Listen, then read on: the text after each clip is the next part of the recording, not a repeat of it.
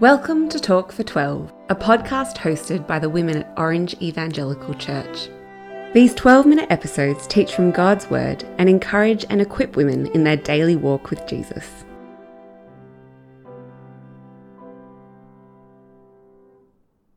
Welcome to the final series of Talk for 12 in 2023. I'm Jill, and I'm delighted to welcome three women to this series talking about my generation, a nod to the song by The Who, which points out the division between youth and older generations.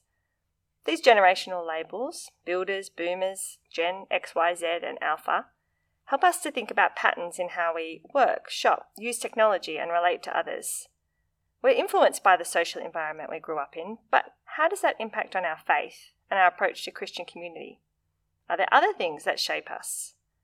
In the body of Jesus Christ, we share one hope, one faith, one God, well, let's hear from our guests today. Welcome, ladies. It's wonderful to have you. Jill, could you tell us something about yourself and your generation? Oh, thanks, Jill. Yes, I'm also Jill, and I'm a mother and a grandmother with 11 grandchildren. Lucky me. Yeah. And I'm in my 70s, so I'm part of the baby boomer generation. In my working life, I was first a social worker and then a teacher. When I Google baby boomer, it says that characteristics of the baby boomer generation are that they were optimistic, idealistic, they valued hard work and individualism. Well, I guess that a lot of that does typify me. One thing I thought I'd mention that was really typical of my generation is when I started working, it wasn't universal for women with young families to work. Not a lot of my friends worked outside the home, and consequently, there was very little availability of childcare. It was very difficult. You either got a friend or your mother or your mother in law, and that made working in those days very difficult. What about mm. you, Suz? So, hi, I'm Suz, and I am a Gen X. I am married with four school aged children. And I was just going to tell you a few things about what typifies my generation that some of you may remember. So there's things like the fluoro socks and all the fluoro accessories. Um, I also thought about the popular hairstyles over my schooling journey. So in kindergarten, I think there was the page boy style haircut, which was lovely. And then upper primary school, there was the crimper. There was the perm, which was very popular in the high school years. We didn't have quite so much money to do the perm, but I did have a permed fringe. A few other things. We only had two television channels to choose from, and you had to wait a whole week until a country practice would come around to be able to watch that again. And our telephones had a big long cord on them, and so there was really no privacy if you wanted to have a private conversation. There was not really many places you could go with that cord. Yes, but wasn't it nice to talk on the phone? I know. Talking on the phone is very great. something that I think does typify something about Gen X's. Gen X. Madi, tell us about you and your generation. Hi, my name's Madi, and I was born in 2001, which means I'm part of Gen Z. During the week, I'm a physiotherapy student, and I also lead at youth group.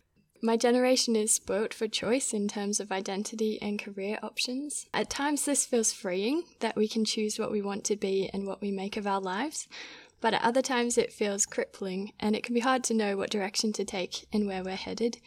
The first iPhone was released in 2007 when I was in kindergarten. So we certainly have been raised with more technology and ways of connecting with people outside our geographical location than ever before. And that's something I've really benefited from, actually. Many of my close friends live outside of Orange, and those relationships wouldn't be possible without social media and phone calls. Mm, that's true. We've all come a bit more accustomed to that sort of technology. Do you have a preference for how you communicate? Yes, I would say my generation don't particularly enjoy making phone calls, so we probably prefer to text. Thank you. Do you feel, Madi, that you are reflective of your generation or something else? I think in some ways I'm similar to what characterizes my generation. For example, I am not a big fan of making phone calls. I have to spend some time psyching myself up to do that. But in other ways, I feel like I was raised in another century almost. My favourite book is Pride and Prejudice, and I like being outdoors and writing letters to friends, which other people my age might not be as interested in. Yes, generation's only one of the things that makes us who we are. Mm. What about you, Suz? Are you like a typical Gen X? Like Madi, I think for me, this is an area where there are a mix of things going on. Gen Xers do value practicality.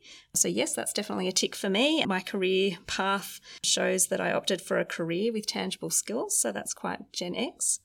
And Gen Xers are also known for valuing work life balance and placing importance on family and personal time. And this is something that I think is also true to me. Another typical trait of Generation X is that they tend to question authority and traditional norms. This is something that's not necessarily true for me. Instead, I'm probably a lot more accepting of authority, and I think this is mainly due to my upbringing. While my parents were very present and very loving, I certainly knew that dad was in charge, and you certainly didn't question that. Another area that I'm not sure that comes from my generation, but more from my upbringing, is in commitment. Having a good work ethic and a commitment to seeing things through, a commitment to things like Bible study and church. I really value the ministry of the pew of turning up, of showing priorities even when it's hard. Yeah, thank you. You've given me a lot to think about my own generation, Suz, and how I fit in. Jill, tell us about communication. How do you communicate most confidently? Well, it was really great to hear Madi say that she loves writing letters because Yeah. I remember a time when that was the only way to communicate. When Yeah. my fiance was overseas for nine months when we were first engaged, telephone calls were far too expensive to consider making. I think I made one in all the time he was away. And the main way we communicated was writing each other long letters. And that's really great because I still have those from so long ago. I embrace all sorts of communications. I do love texting and I love emails, but I still like to write some letters to my grandchildren who don't live near me. I love WhatsApp groups. I love our growth group WhatsApp. We have a family WhatsApp. So I like using lots of different methods of Yeah. communication. Oh, you sound like a very confident adapter of technology. Oh, I don't know. Ask my daughter in law when I come crying to her for help.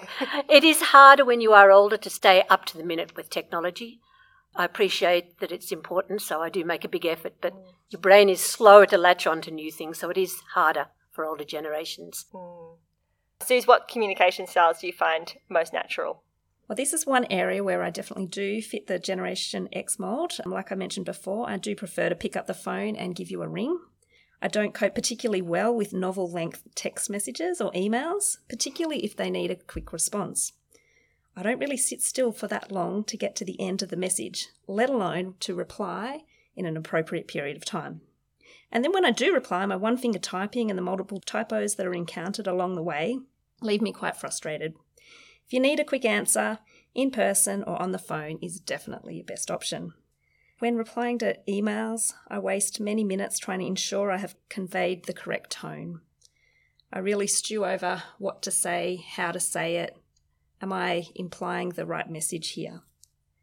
But no need to stress about this so much in person or on the phone. You can really express how you feel and what you want to say, and I really feel that people get it a lot more when you share in person as opposed to electronically. Yeah. Having said that, though, I like Jill, I do really love my WhatsApp groups for group messaging. Our multi generational Bible study group uses this very effectively. We even have a separate chat for our weekly prayer points. And if you didn't know, there is also a function on WhatsApp where you can edit your messages. So, no need to worry about those accidental typos anymore. Oh, I didn't know that. We're learning new things. Madi, a digital native who loves letters, what's your favourite kind of communication style? I don't know if I'd call myself a digital native, but I probably messenger call friends a lot. So then we get to talk, not face to face, but the closest alternative. Yeah, Um, where you can see their face. Yeah, that's right. Yeah, beautiful.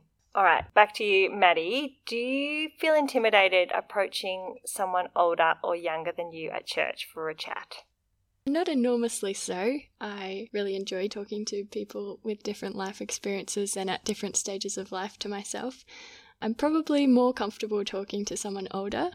And even though I'm the Gen Z here, it takes me a minute to gather the courage to talk to some of our teenagers at church. Yeah, yeah. Jill, can you relate to that? Yes, I feel a bit shy about talking to teenagers. I love talking to most age groups at church because I'm pretty outgoing sort of person, but I do feel shy about talking to teenagers. They'll think, oh, what's that old woman doing talking to me? I'm sure they don't think that, but yes, uh. it's natural to feel a bit intimidated, isn't it? Suz, in the middle, the meat and the sandwich, do you feel like that too? I do actually feel quite similar to that. I actually do think it's easier to talk to someone that is either my life stage or older. I feel that they've been through very similar life experiences. They often have great words of wisdom and can be a great source of encouragement. For me, I think it depends on how well I know someone as well. If I know them quite well, I do actually Mm. find it a lot easier to initiate that conversation. What's our go to question for starting up a conversation with someone that's not your generation? I try to use the line at church, wasn't that a great sermon this morning? Yeah, Not, because not we have always, that in yeah, common. because we are encouraged to do that. yeah. It's a good one. But then I also say, oh, so how's your week been? Yep. What about you guys? I feel like I don't have a go to question. I ask really random icebreakers that have no context. Like one time I was sitting on a bus and I was wanting to talk to the person next to me to start a conversation with them. And so I turned to them and I thought I was going to say, Hello, my name's Madi. Where are you off to today? I said, What's your favourite food? Just from nowhere. And he laughed. he liked hazelnuts. And then we had a conversation from there. There you go. There you go. Might have to make that my new favourite. New go to. We're, something we all have in common is that we love to read our Bibles and we're trying to do that regularly and well. How do you go about that? Jill. Well, I guess I have the advantage of being retired, so Mm. I have a lot more time. You don't have that commitment to getting up every day and getting the kids off to school or dealing with young children and then getting off to work. And so, although my week still is pretty busy, I'm Mm. sure it is, but yeah. I have the luxury of spending time. So, yes, I read my Bible every morning. I have a routine. I get out of bed, I get dressed, and I make a cup of tea, and then I sit down with my Bible and have a time of Bible reading and prayer for about half an hour. And it's a real luxury, and I really look forward to it. I like to use a Bible reading series. The one I happen to use is Every Day with Jesus. It's a little bit old fashioned, but I find it works for me. Mm. And I found that this keeps me on task. And then I pray. I use the church congregational list to pray through, and I divide it mm. up into five groups. So I pray for different people every day. And I find a routine works for me. But I am very aware that that's a privilege because when I was working and I had kids at home to get off to school, I certainly didn't manage to fit in a Bible reading every day. So I don't want to be judgmental. I know how hard it is. The stage of life does make a difference, but it's wonderful to hear that routine helps long term. Yes, Mm, surely. Thank you. Yeah, so that's really encouraging, Jill. That's something that I long for the day where I can do it diligently every day and take so much joy out of that. But I have to admit that Bible reading is something that I do struggle with regularly. I have a daily devotion that's emailed to me each day, and my aim is to read and pray through this each morning. But it depends on how many distractions that I have as to if it actually gets achieved or not. When I do read the Bible, I generally prefer to read from an actual Bible and not on my phone. And I just think this is a great way for the kids to see that I am actually reading from God's Word and I'm not just scrolling something meaningless. I have to say that I really love reading from the Bible with my Bible study group. I find it such a blessing to be part of our group, and this is something that I do make a priority. Yeah, the benefit of being able to chat through the Bible is helpful too. Yeah. So maybe generational, maybe personality, maybe bit of both. stage of life. Yep. Yeah. What about you, Madi? How do you read the Bible? As much as I am thankful for my phone, I do find it quite a distraction. And so I've found it helpful to try to spend time with God in the morning before I use my phone. So I try to sit down and read the Bible for half an hour or so when I first wake up. And at the moment, I'm reading through Psalms and Ephesians because I like reading the Old and New Testament side by side. I find that really helpful. Yeah. Excellent. That's really encouraging. It is. Isn't it wonderful to have people in our community at different stages of life and with different life experiences to encourage one another? This has been so wonderful. Let's come back in two weeks to chat some more. We'll see you all then. Thanks, Jill. We hope you enjoyed this episode of Talk for 12. For the show notes and resources of this episode, or to email us, visit the podcast website at oechurch.org.au forward slash talk for 12. That's the number 12 in numerals 1 2. Thanks for listening. We hope you join us next time.